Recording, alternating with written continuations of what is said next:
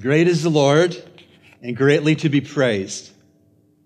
Today, the deacon and elder boards have the announcement which I think you and I have been waiting for, and it has to do with our position on reopening the sanctuary to worshipers. I read the announcement. Dear family of the incredible body of Christ of Calvary Bible Church, we trust that you are all well by the grace of the Lord Jesus Christ. The combined leadership of CBC, in keeping with our commitment to you, wish to advise you of the imminent plans for us to resume corporate worship on next Lord's Day, June 28th, 10:30 a.m. In preparation for our resumption of services, we advise that we have taken the following preparatory steps in compliance with the established government protocols and to ensure our collective safety and to the greatest extent possible.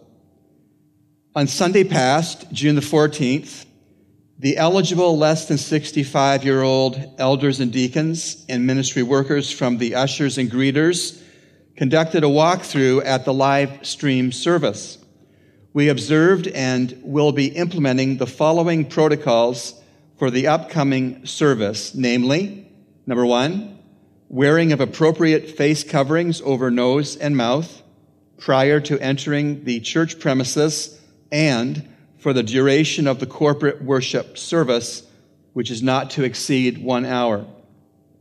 Please note that the platform worship leaders will be unmasked as is appropriate while observing the physical distancing protocols. Number two, hand sanitation upon entry and exit of the church premises administered by ushers and or at the sanitizing stations. Number three, maintenance of physical distancing protocols, including compliance with seating assignments as directed by the ushers. Number four, delay of persons aged 65 plus or those with comorbidity conditions from attending services until a date to be determined.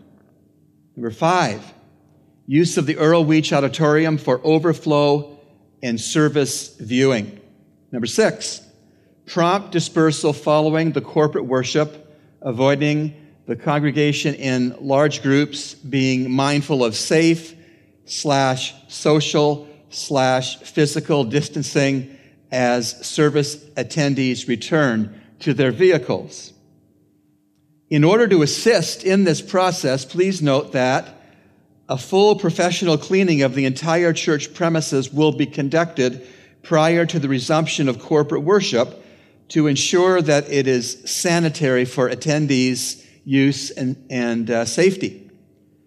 And Appropriate signage has been posted for ease of direction, and hand sanitizing stations have been erected throughout the church premises, and ushers will open the doors and present the offering bag to attendees to reduce high contact surfaces.